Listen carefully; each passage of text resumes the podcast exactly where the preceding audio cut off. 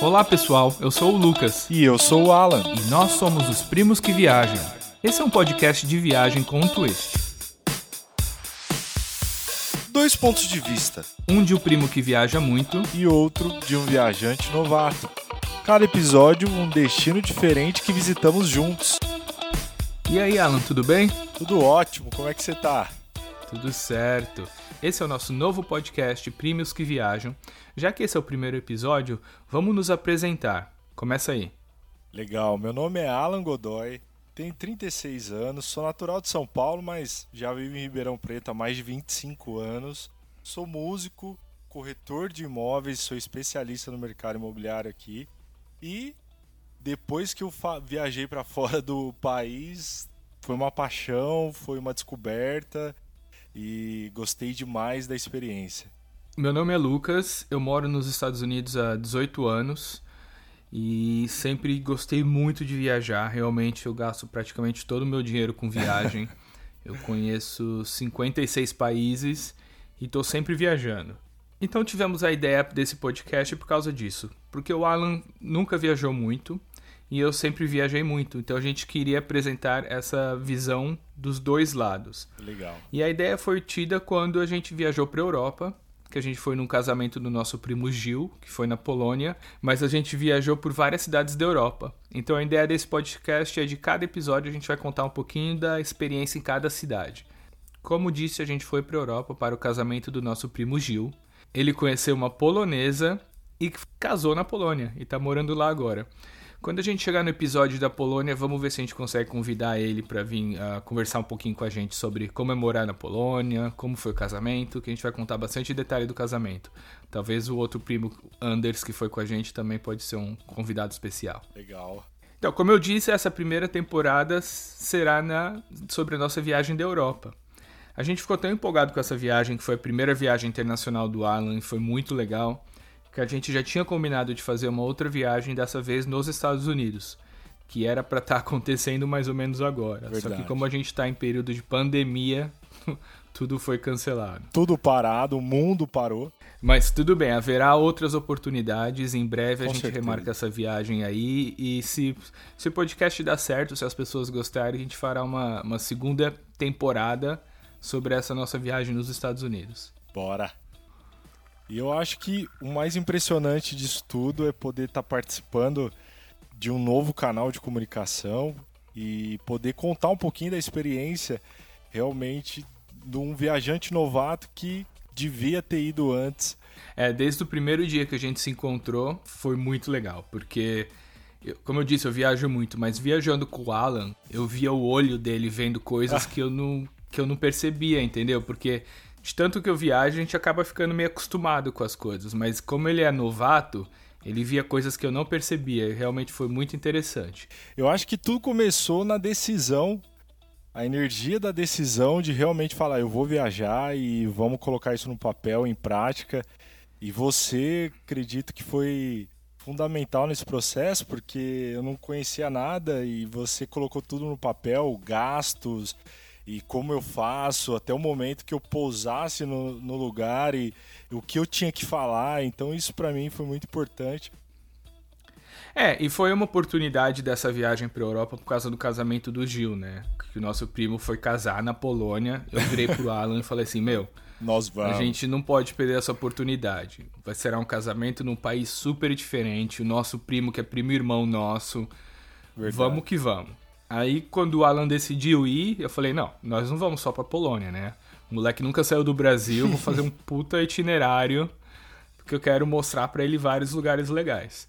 E não vou dar spoiler aqui, não. Se vocês quiserem saber pra onde mais nós fomos, tem que ouvir os próximos episódios. É verdade, é verdade. E assim, falando nisso, é, meu sonho de criança, acredito que o primeiro país que eu idealizei visitar é os Estados Unidos. Saber que eu ia ter uma oportunidade de viagem, mas que iria ser para a Europa, eu fiquei meio assim, né? Falei, nossa, não é, não é uma coisa que eu estava acostumado a mentalizar, a querer. Mas depois que a gente tomou decisão, assim, foi se abrindo um leque, né, de coisas que tem na Europa, que tem nas cidades e assim me conquistou demais. É muito realmente muito impressionante. A história do mundo está na Europa. A Europa eu acredito que é um museu aberto assim para onde você olha coisas antigas e, e estátuas, enfim, conta muita história.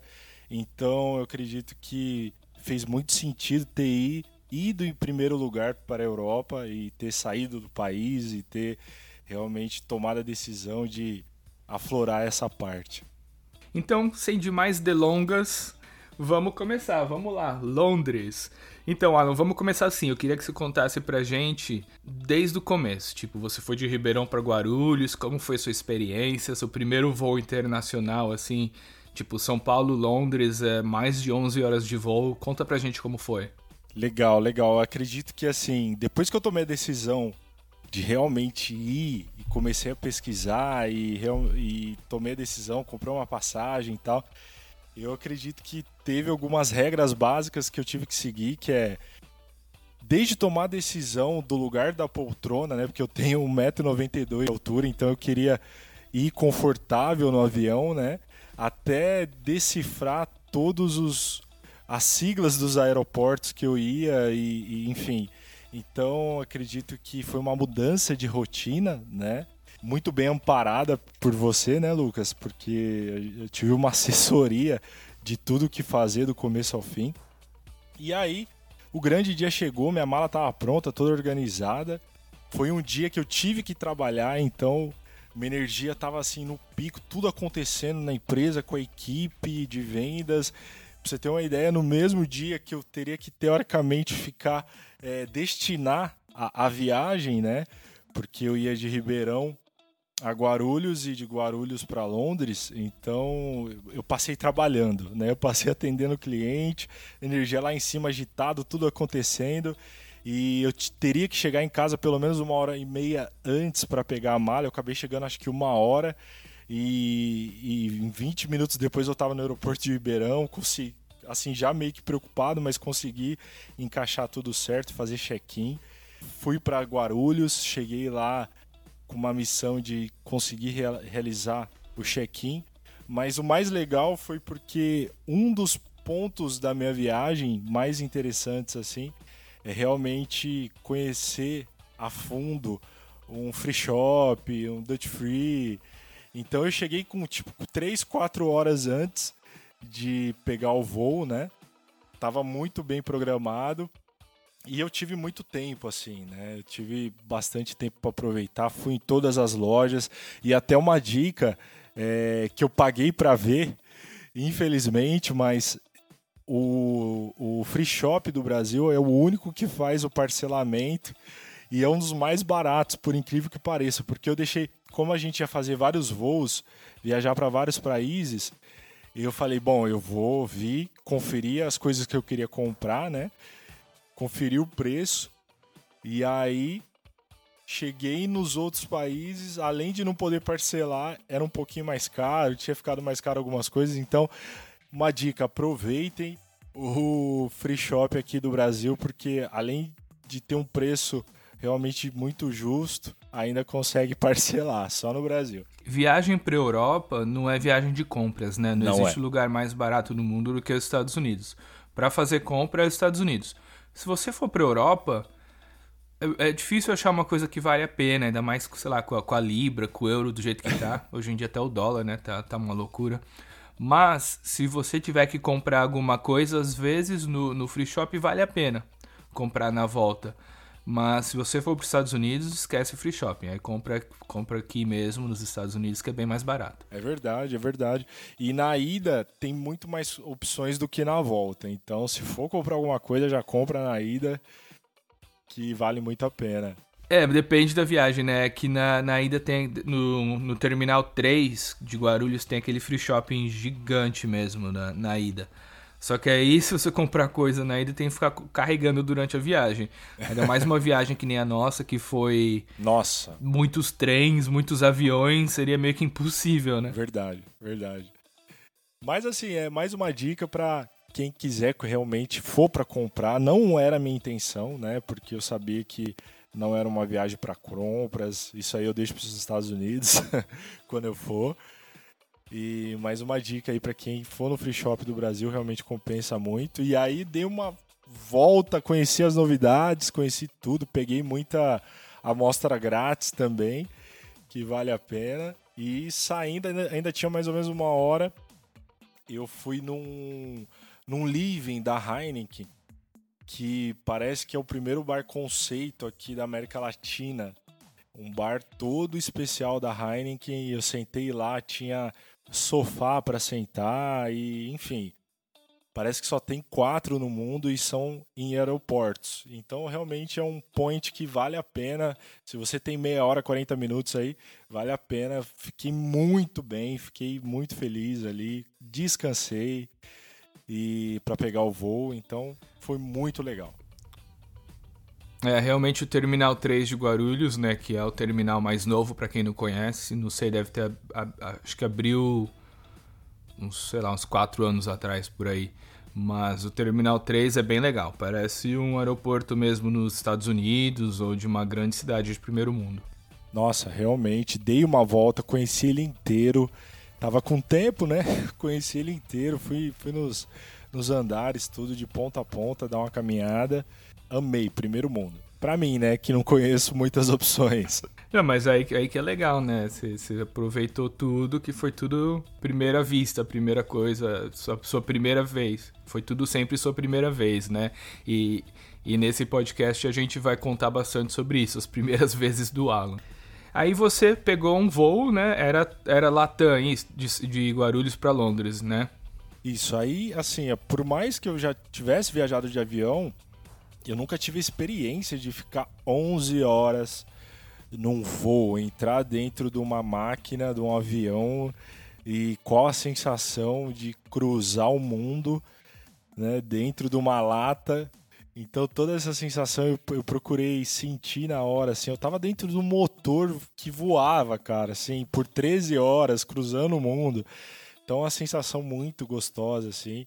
E foi aí que eu entendi que tem as Ferraris do, dos aviões, né? E tem os gols, tem os Fuscas dos aviões aí. Então eu acredito que eu fui num gol. Foi uma viagem assim que eu me preocupei bastante por causa do, do espaço, né? Das poltronas. E primeira coisa, na hora que eu cheguei no avião, eu falei, nossa, tô sozinho aqui na minha fileira. Uma sensação, eu falei, agora eu vou tranquilo. Até tirei foto. Cinco minutos depois, sentou uma pessoa do meu lado. Eu falei, ai. E eu, como eu não gosto muito de incomodar, assim, eu falei, bom, vou ficar quietinho aqui, né? Acho que nem português ela falava. então eu falei, vou ficar quietinho. Acho que a impressão da central multimídia ali do voo foi muito legal, me deixou confortável. Eu falei, bom, pelo menos eu tenho o que fazer durante essas 11 horas, né? E realmente, assim, foi uma sensação muito legal de saber que eu estava saindo do Brasil, ia cruzar o mundo, ia pousar no, pousar na Inglaterra, assim, foi surreal. É, esse negócio de você sempre acha que você vai estar sozinho na fileira do, do avião. Comigo, toda vez assim. Eu chego lá, só tem eu, Aí dá aquela felicidade, aí vai chegando todo mundo, o avião vai enchendo, ninguém sentou do seu lado, você vai ficando feliz, vai ficando feliz. Aí a última pessoa que entrou no avião, atrasado, correndo, suado, senta do seu lado. Sempre assim, impressionante. Mas então, Alan, o mais importante da sua história que eu fiquei mais impressionado na hora que você chegou lá e me contou é que você não levantou nenhuma vez, nem pra ir no banheiro, nem pra dar uma voltinha no avião. Cara, a partir do momento que eu vi que tinha alguém do meu lado, eu falei, eu vou ficar bem dos quietinhos aqui. vou ficar, fazer minha meditação, minha respiração e vou ficar bem controlado, até mesmo para não acordar ninguém. Enfim, fiquei na minha lá e não senti necessidade de ir no banheiro, nada, fiquei tranquilo, né? Senão, né, ó, tô com vontade de ir no banheiro, tal, vou lá, mas não senti necessidade e acabei ficando quietinho ali, mesmo porque, como eu falei, eu sou grande, qualquer andada que eu ia dar ali ia incomodar algumas pessoas. Mas eu vi que isso é muito perigoso, né? Tem muito pouca informação sobre isso. Então, aí que eu queria te contar, porque eu te falei, eu fiquei até preocupado. Eu falei, né, até te falei, né, Alan? Falei, na volta não faz isso, pelo amor de Deus. Existe um negócio chamado Síndrome da Classe Econômica. é, mas é uma coisa séria, é uma trombose que pode dar. Se você fica sentado na mesma posição, ainda mais em avião que é meio apertado, assim e tal, por muitas horas, dizem que é mais de quatro horas já não é bom, você pode uh, ter uma trombose. Eu não sou médico, mas mais ou menos uma trombose é, um, é tipo um coágulo que te dá, pode ser na perna, porque você ficou sem, sem mexer por muito tempo. O perigo desse coágulo se movimentar no seu corpo e pode parar no pulmão, por exemplo, dando uma embolia pulmonar. É, é bem perigoso. Eu tava vendo umas estatísticas, parece que a cada um milhão de pessoas no avião, quatro pode causar uma embolia pulmonar. Parece pouco, realmente é pouco, é meio raro. Mas contando que milhões e milhões de pessoas viajam de avião por dia, sempre tem esse problema, principalmente em voos longos. 11 horas, meu, você não podia ter ficado sentado 11 horas e assim, é, é uma coisa que é até bom a gente falar porque isso não é divulgado e deveria ser divulgado na introdução do voo, né? É muito importante isso. Por que, que eu tô falando isso? Porque eu não vi ninguém, é, poucas pessoas levantaram esse voo, assim, então eu acredito que ninguém sabe dessa informação importante. É, esses voos longos, geralmente partindo de São Paulo para voos internacionais, são noturnos. Então você chega lá, janta, né? Eles servem um jantarzinho e você dorme, beleza. Mas você tem que dar uma levantada, mandada ir no banheiro, para não correr esse risco. Realmente pode ser perigoso. Com certeza. Fica a dica. Beleza, aí conta pra gente. Passou 11 horas e pouco sentado, sem se mexer, 1,92m naquele aperto de classe econômica. Gostou da jantinha, pelo menos? Gostei, comi muito pouco, tava ansioso, um pouco ansioso, né? Comi muito pouco e aproveitei mais os filmes, tentei dormir um pouco também. Então foi um voo bem legal, assim, a sensação, a experiência de estar. Tá dentro de uma nave mesmo e, e teve umas turbulências que eu não estava acostumado, mas tipo já tinha visto que era super normal, mantinha calma, então sim, foi um prazer assim destinar essas 11 horas para cruzar o mundo mesmo. Daí o próximo passo que a gente conversou bastante antes da sua viagem era quando você chegassem lá, ia ter imigração. Esse negócio de imigração é sempre meio que um estresse, né? Nos Estados Unidos é um pouquinho pior do que na Europa, porque eles fazem realmente um interrogatório com brasileiros, o que, que você vai fazer aqui, quanto dinheiro você trouxe, não sei o quê. E eu sei que em Londres, na Inglaterra, às vezes também é mais ou menos assim. Então eu já te preparei, né, Alan? Já te expliquei mais ou menos como fazer. Cara, por incrível que pareça, eu tirei foto da viagem inteira, várias fotos de todos os lugares. E eu fui procurar, tirei foto do aeroporto aqui de Ribeirão Preto, tirei foto do aeroporto de Guarulhos e eu fui procurar, eu não tirei uma foto do aeroporto de Londres. Por quê? A minha maior missão era encontrar meu primo. eu, eu fiquei muito focado, assim, eu falei, eu preciso encontrar aqueles cabelinhos vermelhos. Eu preciso achar, eu preciso encontrar a minha maior missão. E aí eu tive alguns passos de como falar, a hora que perguntarem, o que falar, o que dizer desci do avião até te encontrar, eu não tenho um registro, a não ser minha mente focada em te encontrar. Eu, eu tenho uma foto de quando você chegou, uma foto nossa, que nós vamos postar no nosso Instagram. Acho que a gente não falou ainda que vai ter um Instagram do podcast, que é Primos que Viajam. Mesmo nome do podcast, você pode achar a gente lá no Instagram. E a gente vai postando fotos de tudo que a gente conversou aqui. Legal. Então vai lá, dá uma olhada, que você vai ver uma foto de quando o Alan chegou e eu encontrei ele vivo. vivo, cara. E assim, eu acho que foi a maior missão da minha vida, né? Foi assim, um negócio muito louco, porque eu tava num país que eu não conhecia nada, num território totalmente estranho e ter te encontrado, assim, ter passado por todos os obstáculos, desde a saída do, do avião até encostar no. Enfim, foi muito bom. É, só para dar um pouco de contexto, eu tinha viajado uh, dos Estados Unidos, né? O Alan estava indo do Brasil e eu estava indo dos Estados Unidos. E meu voo chegou assim umas 5 horas antes do dele. É verdade. Aí eu falei, ah, vou esperar lá, né? Não vou. Porque o, o aeroporto de Heathrow em Londres é meio longe da cidade. uma outra dica boa, no aeroporto de Heathrow tem um hotelzinho, chama Yotel. Os quartos são os quartinhos assim pequenininhos, tem uma cama e um banheiro, mas super confortável e você pode ficar lá e pagar por hora. Eu acho que a cada quatro horas é um período que você pode pagar. Aí, sabendo disso, eu cheguei super cedo, meu voo chegou tipo 5 e meia da manhã. Eu fui direto para esse hotel e fiquei lá umas 5 horas enquanto o aluno chegava.